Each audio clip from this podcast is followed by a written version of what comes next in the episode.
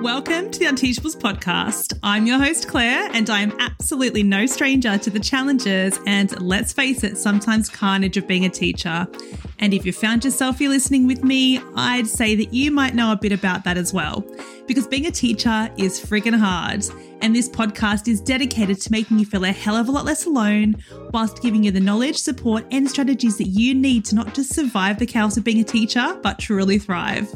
Think about it as getting a weekly dose of relatable, actionable, and most importantly, enjoyable professional learning straight into your ears. So hit the subscribe button, download me for your commute, and let's get into it.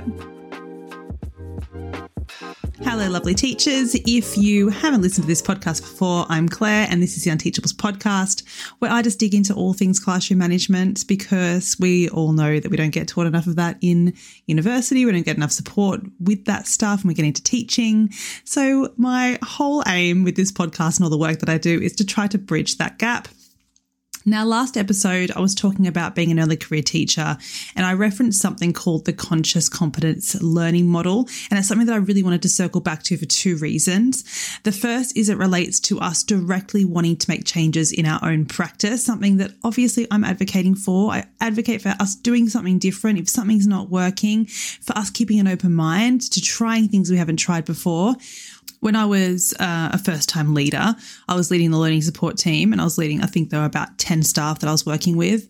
And there was uh, a brand new teacher that I was working with. I had a lot to learn myself, mind you. I was only quite new um, myself. And, you know, I've learned so much about teaching and leadership and all the rest of it since then. And we obviously always have things to continue learning. And I'm in no way, you know, have a mastery over absolutely everything. And I don't think we ever do. But at the time, I had this staff member and her lessons were chaotic. It was a challenging environment anyway, but her lessons were absolutely chaotic. And I'd obviously go in and observe and, and do learning walks and all the rest of it. And when I was observing her, I tried to give her support, like really kind of um, practical, kind of basic things that she could try and implement that I knew for a fact, like looking at this lesson, if she just tweaked a couple of things, things could be so much calmer. Think like it'd just transform her practice. But there was an absolute brick wall there. I sat down with her, I tried to talk to her about it, and there was a brick wall. Not only that, but there was absolute disdain, and it was I've learnt this already. I've learnt this at uni, and there was absolutely no give in that. And I wasn't the leader that I should have been back then because I didn't respond in the way that I should have.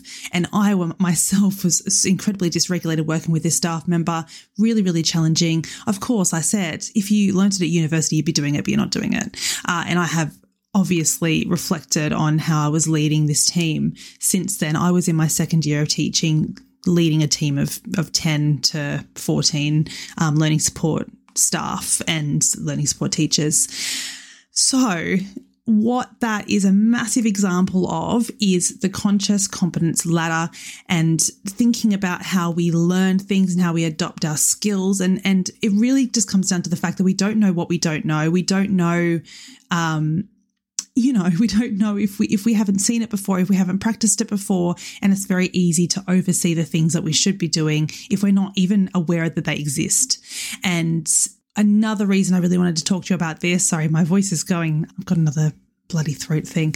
Anyway, during the week, a student said to me, I know this, miss. I know how to write an essay. I know how to put together a paragraph. I know how to analyze a text she didn't. like, absolutely, she didn't. At least she didn't to the extent that I needed them to do it. Because obviously, as teachers, we know that there is a progression of skills. You know, they can start with it, like with a paragraph. Obviously, they can do that in year three to a certain extent. And then you have to work up to it. And then you can do it in a GCSE level, a HSC level, whatever country you're from, um, and what, what qualifications you do. But you know that there's a progression of these skills. But she was so determined to prove to me that she knew how to do it and she didn't need any of my help. Again, this comes back to that idea of learning to learn that conscious competence model. And I know that other teachers hear this all the time. I know how to do that. Actually, one of the biggest things in English when students are feeling not very confident, and there's a whole host of reasons why they might say this, but it relates to this as well. You're not sure what you're not sure of, but students a lot say, um, I know how to speak English I know how to do English. Why am I learning English? It's useless. I know how to speak the language. Uh, you know, teach me French or something. Or, you know, they just try to poo poo English because they think that they know everything there is to know about English, but it's because they have been disengaged in the learning. They for a whole host of reasons, a whole variety of reasons. But this also relates to it. So when we're thinking about our own practice, this model is really helpful for our, our own reflections. It's helpful as leaders to be able to support our staff, to be able to adopt new new strategies strategies and skills. And it's also really helpful when it comes to being in the classroom, explaining to students that they don't know what they don't know and to trust us on that journey. I always say to my students, trust me. Would I be wasting your time? Would I be sitting you down and talking you through things that I thought you already knew? No. And if you do know this, then show me and then we can do something more advanced. So always trying to get like challenge them to do a little bit more. So I hope this episode uh, is just a little nugget of it, but I hope this is helpful to kind of addressing those things and giving you a new way to explain things and reframe things. So, the model itself, the conscious competence learning model, it was developed by Noel Burch in the 1970s, and it just describes four stages that we go through when learning new skills. And it just helps us in general understand the processes of learning. It's all about that metacognition. Uh, such a education buzzword, isn't I hated the word metacognition when I first started teaching. So, while the conscious competence learning model has four stages, it's made up of two factors, which is consciousness, which is how aware we are of what we know or what we can do, how conscious we are of the skills that we have, how conscious we are of the things we could possibly be doing differently, and then competency, whether we have those skills to do those things that we need to do. So it goes through this ladder and it starts with stage one. When we're starting out something, we don't know what we don't know, unconscious incompetence. We're incompetent at it that sounds like a really dirty word, but it's not. Not dirty as in sexual, but um, incompetence in terms of you know feeling like a failure. But it's not. It's not like that. So it's unconscious incompetence. So we don't know what we don't know. We're at the very start of our journey. We don't all necessarily start at that stage. We might have some kind of contextual understanding around things, but this is the very start. So in terms of thinking about this staff member I was working with, she had come fresh into teaching. She saw her set of skills as everything, like exhausting every possibility of what she could be doing with this class. And anything that challenged that kind of perception of her being all over it was quite threatening. So immediately shut down. But she didn't know what she didn't know. And I love this particular sentence, you don't know what you don't know, because someone actually used it in a review of one of my courses. And it was like, this course is everything I didn't know that I didn't know, and I can't wait to get started. And that is exactly what we do in our practice when we're learning new things. It's like a light switch is turned on. You know how we talk about they're having those aha moments with students where all of a sudden the penny drops? It's like they all of a sudden see something different, see something new. And then once we have gone through that stage. We don't know what we don't know. All of a sudden in the in the, you know, somewhere we see this little flicker and all of a sudden we're like, "Oh wow, there's something there." And I don't know how to do that something. So with this staff member that I was working with, I was talking about me I don't know what I was talking about back back then, but I think I might have been talking about like positioning in the classroom, being regulated, being still, being calm. And I think I'd just done ENVoY training at the time, so I was trying to impart that kind of knowledge from Michael Grinder. But at the time, I presented something to her. And when you present something to someone, that's then flicking that switch, going, oh, okay, I didn't realize that existed. I'm conscious of that now, and I'm conscious that I don't have the skills to be able to do that. So I'm going to have to learn how to do that thing. So, in terms of the teaching context, that's when I'm sitting my students down and I'm showing them maybe a new scaffold, a new model that they don't know how to do just yet. And they're going, oh, miss, okay yeah, I don't know how to write an essay because what you're presenting to me right now is totally different than what I, I thought it was. And I don't know how to do that. I wouldn't be able to sit down right now and write this essay. So that's conscious incompetence. We're aware that we don't have the skills. We don't know how to do that yet.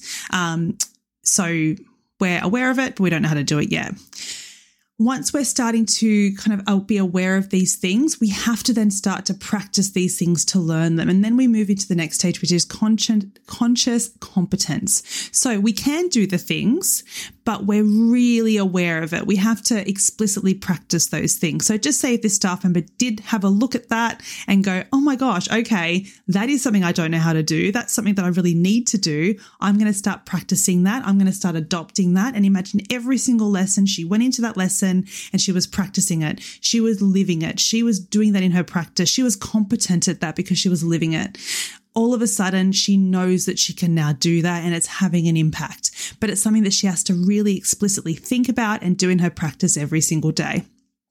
Thinking about the students, I'm presenting them with uh, a model for an essay, then I'm sitting them down, I'm giving them a scaffold, and they're working through it. And all of a sudden, they're like, oh my gosh, I can do this. I can do this essay. I know how to write analytically. I can, I've, I've adopted this skill but they're still having to be conscious of those skills. So maybe every lesson they have to use a scaffold. Maybe every lesson in their heads, they're going, Oh my God, how do I do the essay again? That's right. I start with my, my thesis statement. How do I continue on? Okay. I need to introduce some evidence. So they're going through that process of learning every single lesson where they're having to consciously think about it. They can do it, which is brilliant, but they're having to really explicitly think about those skills.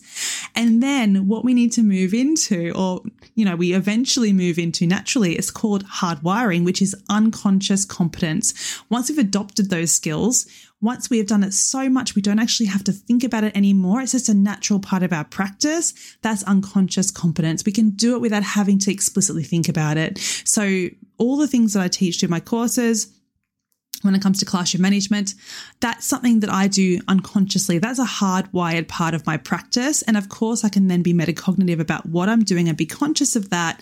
But when I'm living my day to day kind of teaching life, I'm not thinking, okay, crap, what am I going to do to, to, create a sense of calm in my class to begin with. That's what the last um, episode was about. So I'll, I'll, refer back to that.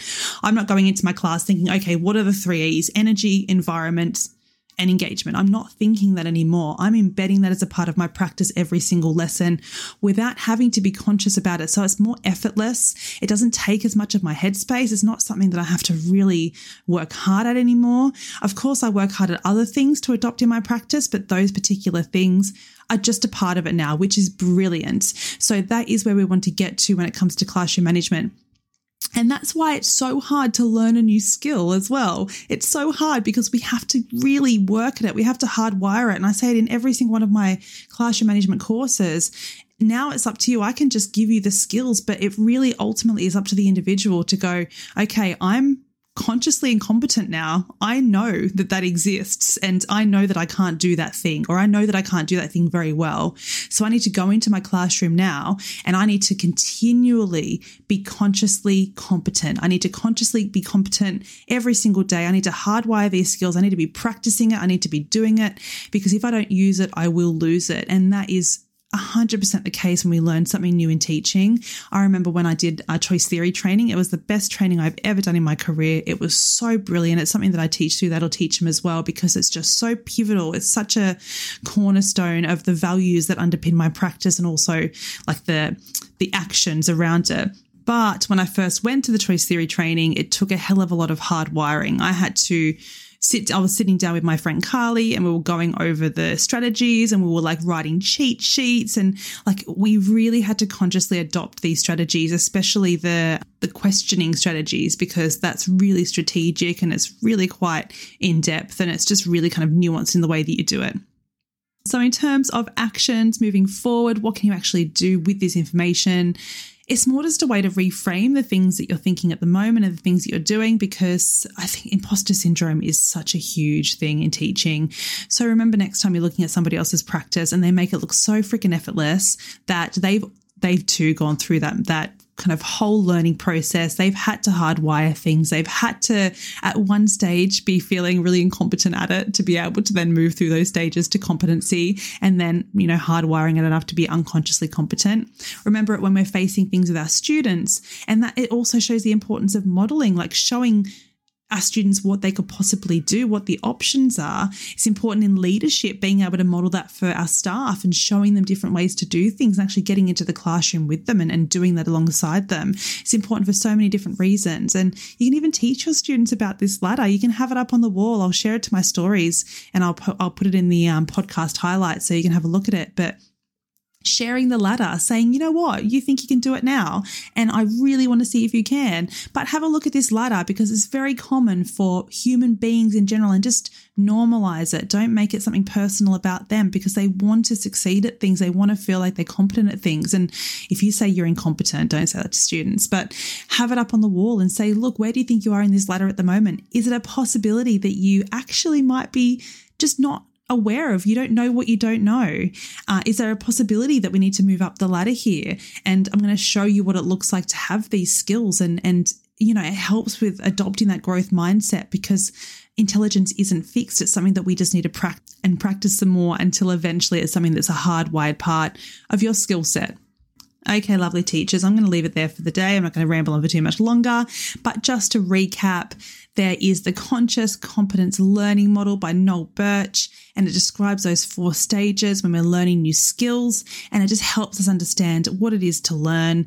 We start out by being unconsciously incompetent. That just means we don't know what we don't know. It's nothing negative. We just don't know yet.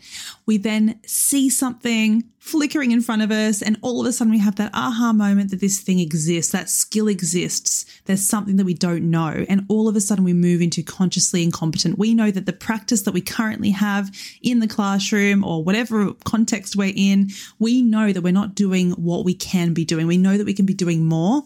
So we know what we don't know. Then, once we start to adopt that skill, we move into conscious, conscious competence. So we know that we can do that now. We have to hardwire it. We have to practice it. It's something that we can do. We have to put a lot of thought into. We have to be thinking about it. Just like when we're using cheat sheets and models and scaffolds, and then thinking about the prompts, all of those things that we're really consciously doing. We have to be thinking to ourselves before we walk into the classroom how am I going to make sure that my energy is on point today? How am I going to make sure that I'm engaging my students with this do now? Oh, that's right. I have to do X, Y, and Z. And then once we have really hardwired those skills, we don't need to think about it anymore. It's effortless. We don't have to worry about it because we are just naturally creating a, a, do now or a starter activity that's going to engage our young people and be really driven by concept. We're naturally going to be using body language that is de escalating rather than escalating. We're naturally going to be doing things that uh, in our conversations we're going to be you know the dialogue we use with our young people is just effortless but it's really effective. And that's where we want to get to as educators. But always remembering that there are always going to be things out there that we don't know exist. And we're always going to be unconsciously incompetent at something. And that's humbling. And we need to remember that at all times because we don't know everything Okay, I'll leave it there. Have a great week, and I will see you at the same time in the same place next week.